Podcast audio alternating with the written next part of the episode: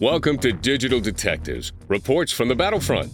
We'll discuss computer forensics, electronic discovery, and information security issues and what's really happening in the trenches. Not theory, but practical information that you can use in your law practice. Right here on the Legal Talk Network. Welcome to the 129th edition of Digital Detectives. We're glad to have you with us. I'm Sharon Nelson, president of Sensei Enterprises, a digital forensics, cybersecurity, and information technology firm in Fairfax, Virginia. And I'm John Simek, vice president of Sensei Enterprises. Today on Digital Detectives, our topic is 10 tips for better ESI expert reports from Craig Ball. Before we get started, I'd like to thank our sponsors, pinow.com, and CaseFleet. Today, we're lucky to have as our guest our good friend Craig Ball. Craig's passion is to learn how things work so he can teach others. A compulsive tinkerer, Craig brags he can fix anything but the human heart. After decades trying cases as lead counsel, then becoming a certified computer forensic examiner, Craig turned a lifelong fascination with technology into a unique law practice limited to service as a special master in electronic evidence and discovery, subjects he teaches at the University of Texas School of Law and Tulane Law School. A prolific author and speaker, Craig's articles on digital evidence can be found at craigball.com and his blog, ballinyourcourt.com. It's great to have you with us again, Craig. My pleasure. Thank you both. Well, Craig, your first tip about uh, better ESI expert reports is to answer the questions that you were engaged to resolve. I gather that's a, a pet peeve of yours, Craig. It is. And, and before I explain what I mean by that, Sharon, I want to give a very quick background of what these are, these 10 tips. They're very much seat of the pants kind of things. A, a colleague of mine, an, an expert in lawyer in electronic evidence asked me to speak with a person she works with who is going to be doing an expert report and hadn't done a lot of that and just kind of help them along. And before I had that conversation, I started thinking about what are the things that I like to see in expert reports? What are the things that I've learned in my many, many years of writing these reports that I thought might be helpful? So, for anyone listening who's looking for a guide for their own experts reports, please feel free to accept any of these you think are worthwhile and throw the rest away because they're just something I came up with pretty quickly. So, you asked me about answering the question that you were hired to answer. that seems like a truism, but I've seen so many reports that I've read from examiners over the years that have just page after page of tables and screenshots and the kind of things that can be spit out by a forensic tool set without framing the issues in terms of the questions that typically my lawyer clients want answered. And eh, sometimes you can't answer the questions, or the question is posed in a way that it is too vague or, or unanswerable with forensic artifacts. And that's fine. I say I can't address that, and I'll try to reframe it or break it down in some ways so that I can take what I'm learning from the evidence and give it back to the lawyers in ways that they can apply it to the questions they face in court. So that's my first pet peeve is figure out what you're being asked before you bloviate for page upon page, hoping that maybe something you'll throw out there will be useful. I love bloviate, Craig. Great word. I predict we're going to hear many great words from Craig during the session today. You're right. I mean, it'll be much of the do as I say, not as I do when I later talk about the language we should use in these kinds of reports. But I'm not making a report right now. I'm just being me. well, well, Craig, your your second tip was about not overreaching your, your expertise, and I and I sense that you you run across that quite a bit I, I do. I think most lawyers are, are very considerate when you say, I, I don't feel I can address that. I don't feel I have the formal training or the experience or qualifications to express an opinion of that nature. But sometimes they're just so desperate to address a particular issue or, or not have to hire another expert that they will push and push to try to get you to stick your neck out. Let me give you an example. I mean, I'm a certified computer forensic examiner, as you are, John. And I've studied a lot of accounting in college. Business is one of my majors, but I'm not a forensic accountant. I've done a lot of work in digital forgery, and I've looked at altered video and images, but I'm not a trained question document examiner. These are specialties. I try to stay in my own lane professionally, and I commend it to other experts. Figure out where you have the actual provable expertise to meet the requirements of expertise, not just that very low bar that Federal Rule of Evidence 702 puts forward, but are you truly someone who should be in a position of answering hypothetical questions in that particular discipline? Hmm. Well, I think I have the solution to that, Craig. I experienced where the, the lawyer actually showed up and he had the expert report already completed for me. So I didn't have to overreach. He already did it. that reminds me about the old story when I was a trial lawyer. Uh, it was told about in, in working with local counsel in the little small towns in Texas, there would be two different prices paid to the local counsel the one where you provided the witnesses and the one where they provided the witnesses. so, yeah, I, have had that too, where, and I don't mind that. You know, if, if a lawyer wants to put something down and says, Can you support this proposition? If I can, I may want to put it in my own words, but if I believe it to be true and I can prove it by evidence, I don't really have a problem with them helping to frame the language, but it ultimately has to be something I can swear to mm-hmm. and sleep on. Right. Well, it took us most of the night to get that report into something John could swear to. he, he, was not a happy lawyer. but let's move to your third tip, Craig, which was to define jargon and share supporting data in useful, accessible ways. We find expert reports all the time that are just full of jargon. Why do folks do that? Sometimes the reports are impenetrable to anyone who's not an expert. Oh, I think there's a there are a great many things that prompt someone to do that. A lot of it stems from insecurity or a lack of sensitivity to other people's education and experience. I think a lot of us who are experts often conduct ourselves more to impress than express when we write. I love words. I love having just the right bon mot to say exactly what I hope to convey. And so I find myself often falling back on words that, if, if truth be told, are not words that are heard in everyday speech.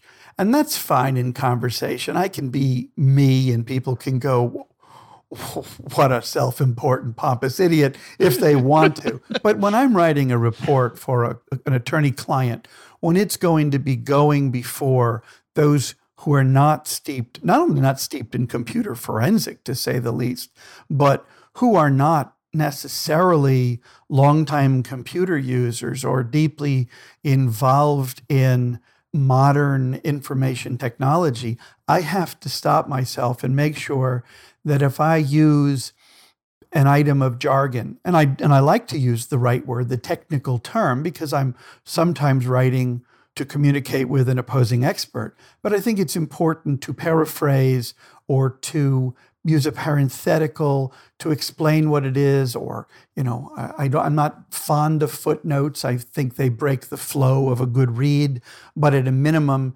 then use a, a footnote or footnote or some kind of call out to be able to make sure that anyone with an eighth grade education i mean if you know if if your grandparents wouldn't understand what it means then it's probably important to find a way to naturally define it so that as you move through someone without any technology skill or expertise can read it and understand it. I think that's what we do. We are teachers. Our job is to be technical translators with a foot in the law and a foot in technology. Our job is to be able to both speak geek and speak lawyer. And when we are talking to a trier of fact, whether it be a judge on high or the person who is on the jury, that we speak to them in a way that demonstrates respect for what they know.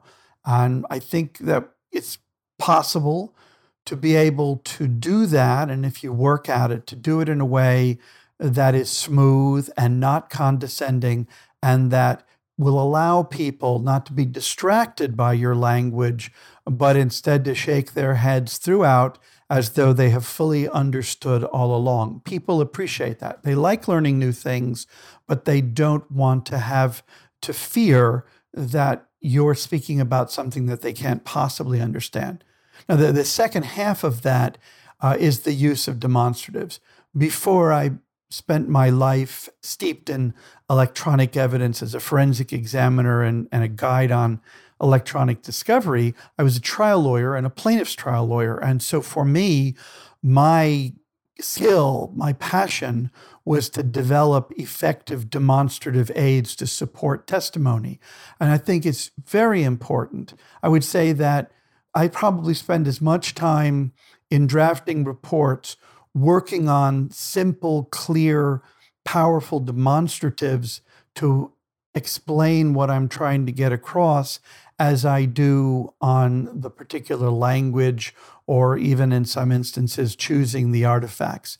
Because I'd rather make a few points that really nail the issues for the trier of fact and make those clearly with solid supporting visual evidence uh, than I would ensure that every single bit of of technical minutia is addressed in a report where you lose the trees for the forest. Well, I've, I've got to admit, Craig, your your fourth tip is, is one of my favorites, and and you you identified about distinguishing factual findings from from opinions, and I know I'm I'm constantly telling my staff to to that. So I would really I'd really like to hear what if you, if you can offer us some some help in determining that right the the facts from from opinions because I'm sure that's a, a tough road for some folks. Not only is it challenging, but it's a very particular situation. Most of the witnesses you see in the run of the mill case tend to be fact witnesses. Lay witnesses, non expert witnesses, are generally only allowed to testify to things that they have observed with their own eyes or that they have perceived with their own senses, firsthand personal observation. But one of the great privileges extended to expert witnesses like you and I, John, when we testify about computer forensics, mm-hmm. is that by virtue of our experience and expertise and training, courts allow us to express opinions based upon the kinds of reliable information on which persons who are experts in our fields customarily express such opinions. And that's really the power of being an expert witness is not only the ability to use the proper tools and have the training and experience to recognize what an artifact signifies, and in computer forensics to equate those bits and bytes with human behavior, but also the ability to be given a hypothetical set of facts and explain the most likely result, the most likely outcome based upon the standards that are brought to bear within our profession. It's a little tricky, I suppose, to make that decision. And sometimes there's a, a blurring of those lines between fact and opinion. But the beauty, the privilege of being an expert is that we can answer these opinion questions, these things based upon hypotheticals, and they, they can be so useful in helping the trier of fact to understand the issues in the case. Your, your fifth tip, Craig, was to include language addressing the applicable evidentiary standard. Can you explain that a little more fully? Absolutely. And you see this less with computer forensic experts, I think, than you do with a variety of experts in such cases uh, as those that involve adverse effects in the use of a pharmaceutical or a medical device or exposure to a toxin where you have allegations that there is insufficient proof, a lack of reliable principles or methods for the expert to express uh, that opinion. Now, this is articulated in the law by such things as what's called the Daubert standard, efforts that have emerged over the years to combat what is derisively called junk science. And so it's the job of the judge acting as gatekeeper to make sure that the opinions expressed by an expert are based on sound science, that they are repeatable, that they have been reviewed by peers in the discipline, and that they should be trusted. The risk of being an expert, of publishing a few papers, of being acknowledged uh, as an authority is that you could get carried away with the strength of your own opinions and begin confusing what you fervently believe with what has been established by good science. And I think that it's important to be aware of the applicable evidentiary standard for the opinions that you're expressing. And in a report, ideally, in order to avoid uh, such things as summary judgment or its summary dismissal, its exclusion, you should attempt to articulate the applicable evidentiary standard and how you've met it in, in reaching your conclusions. Excellent advice. Well, before we move on to our next segment, let's take a quick commercial break. Does your law firm need an investigator for a background check, civil investigation, or other type of investigation? PINow.com is a one of a kind resource for locating investigators anywhere in the U.S. and worldwide. The professionals listed on PI Now understand the legal constraints of an investigation, are up to date on the latest technology, and have extensive experience in many types of investigation, including workers' compensation and surveillance. Find a pre screened private investigator today. Visit www.pinow.com.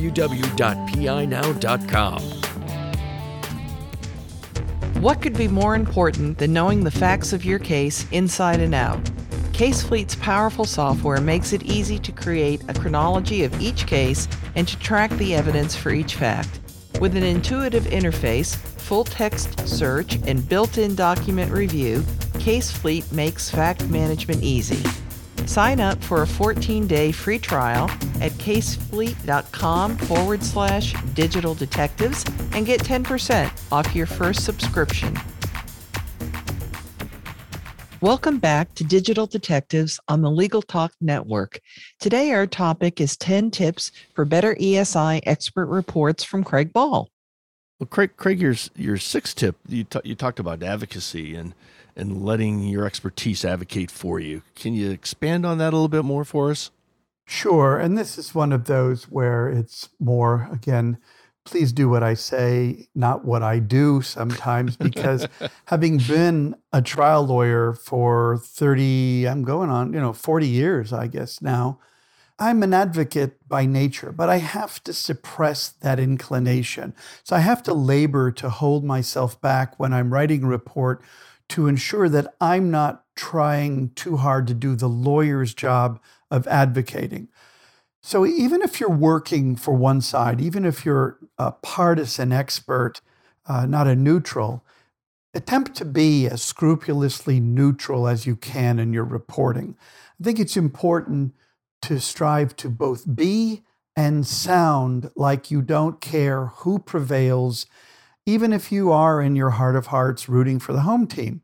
And if you do your job well, the facts and your marshaling of the facts and your careful explanation of the significance of the artifacts in forensic work will serve to advocate the right outcome without you having to point everyone where to go.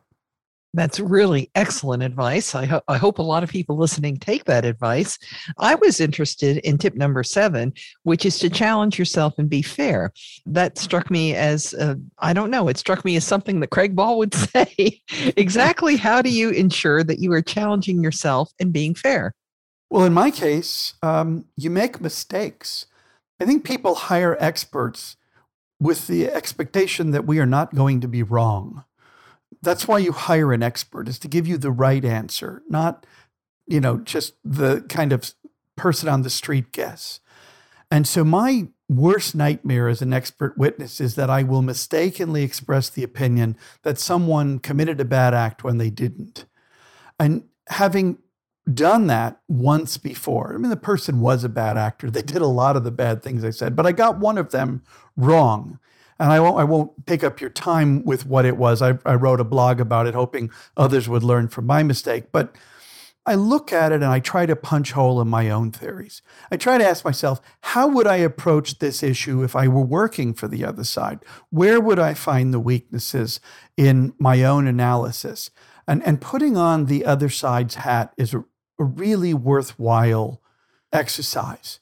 I mean, nowhere is this more important, in my view, than when you're doing what I do most of the time, which is working as a court appointed neutral expert. And so even if I would, even if I hate the other side, even if I think they're a terrible person and I'll be happy to see them fry, it's my job. It's my moral and legal obligation to be fair, to be neutral, because I'm standing in the shoes of the court. And so stop.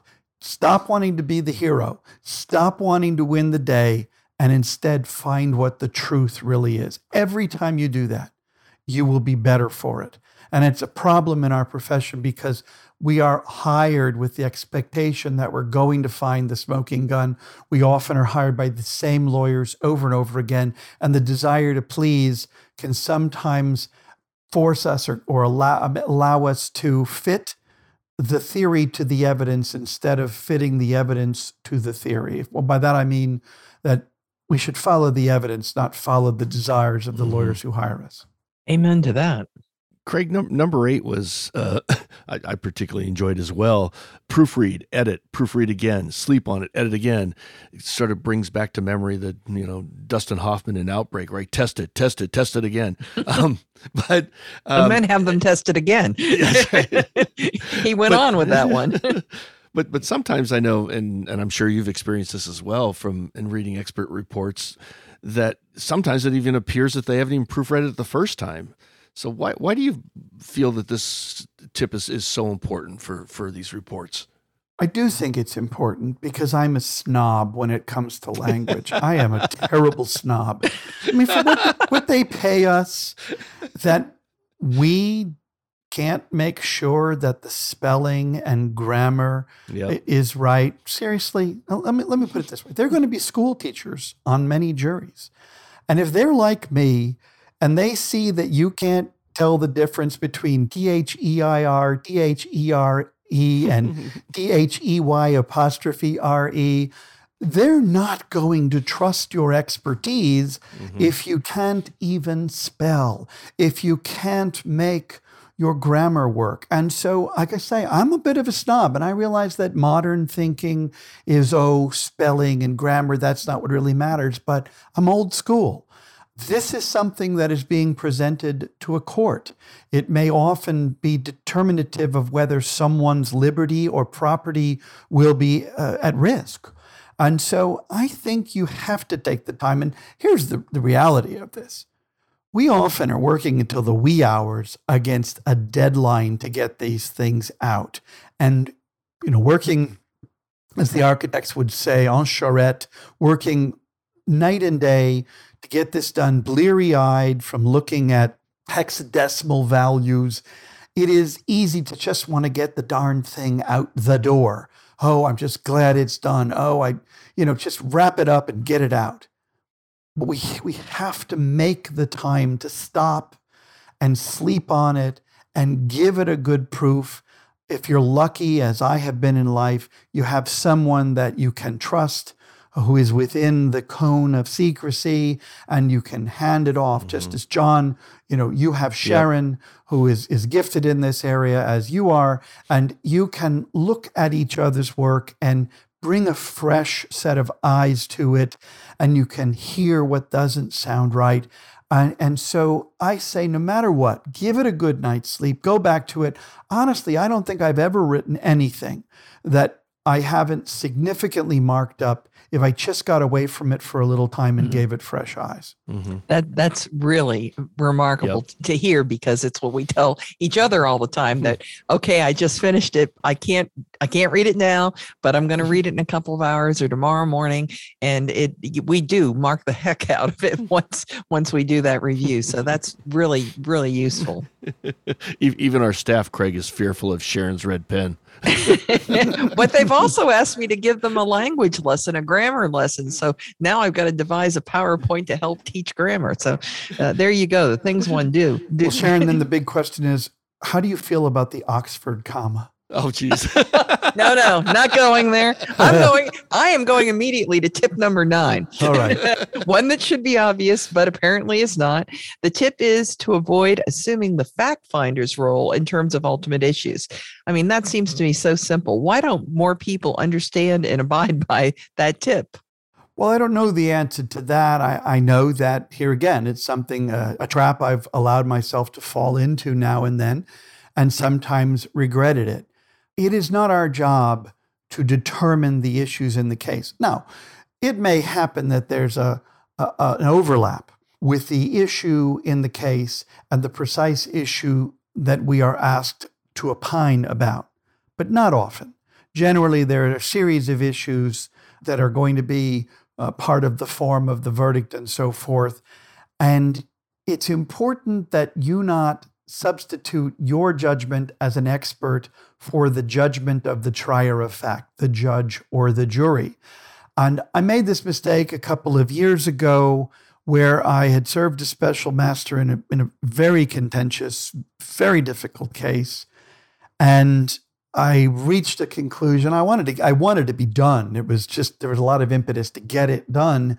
And so I saw what I saw to be a futile form of inquiry. Basically, I saw enough that I thought I saw the way the court should go. And instead of fully investigating what I saw as being a red herring issue, a, a cul de sac that would waste a lot of time and money, I reported on. On, on the outcome that I sh- thought should follow based on the evidence. Uh, I'm being vague because I don't really want to go into it. We don't have time and there may not be interest. But the point is that by essentially assuming the court's role and here's what, what you should do and here's why you should do it, even though I was special master, even though my job was to advise the court, by assuming the court would follow my advice to the letter, I left out a piece of something the court needed, and I think I complicated the court's job. And it is my job as special master to make the court's life easier, not more complicated. And so, as you are doing your work, be sure you aren't cutting to the chase, but instead limiting yourself to only providing information and opinions about the issues that are appropriate for your expertise, not that intrude into the realm of the trier of fact on the ultimate issues. Well, well, Craig, your, your final tip I think is a is a little mysterious, and I'm, I'm sure our listeners would, would love to to hear you expand on this. Is but that tip being listen to your inner voice. What do you mean by that? You know, in my work, I'm a special master. Now, apparently, master was not strong enough for this job, that they had to append special to it. And when people refer to you as an expert, it's very easy to start to gain too much certainty, to, uh, arrogance. And arrogance is just as perilous as too much doubt. I mean, ultimately, you have to you, ha- you can't just waffle on everything. You have to answer the question. That is the job. Decide based upon competent evidence and your expertise and training. But arrogance is dangerous. I think we all have inner voices. I think there there is always going to be something in in how we've said something or what we've concluded that makes us want to get up in the middle of the night. And I, I fortunately my my bedroom is just down the hall from from my lab in COVID. And so I can go down, I'll fire it up, I'll load the data, and whatever it is, that was that little voice in the back of my head saying, You really need to check this. You really need to go here.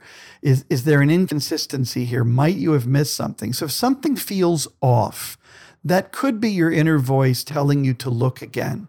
And I think that it's important to get out of bed or drive to the office or fire up your machine and take one more look to be sure that while you don't have certainty, at least you know you've been reasonable Uh, and although perfect is not the standard, that the opinion you've given, you've done so to the best of your ability and not just mentally papering over doubts because you just want to get done. Yes, I think that happens to us all. We want to have it done. Well, Craig, we, we, are sorry in some ways that we are coming to the end here, but we want to thank you very much for being with us once again. It's always a joy to have you as our guest. And today I particularly admired, uh, other than your wonderful use of language, I admire the fact that you tr- you actually talk about your own mistakes and try to use them as illustrations to help others, which I think is a very noble purpose. Many people hate to admit it, uh, mistakes, but you do in a, do so in a very charming way, in a very educational way for our listeners. So thank you for that.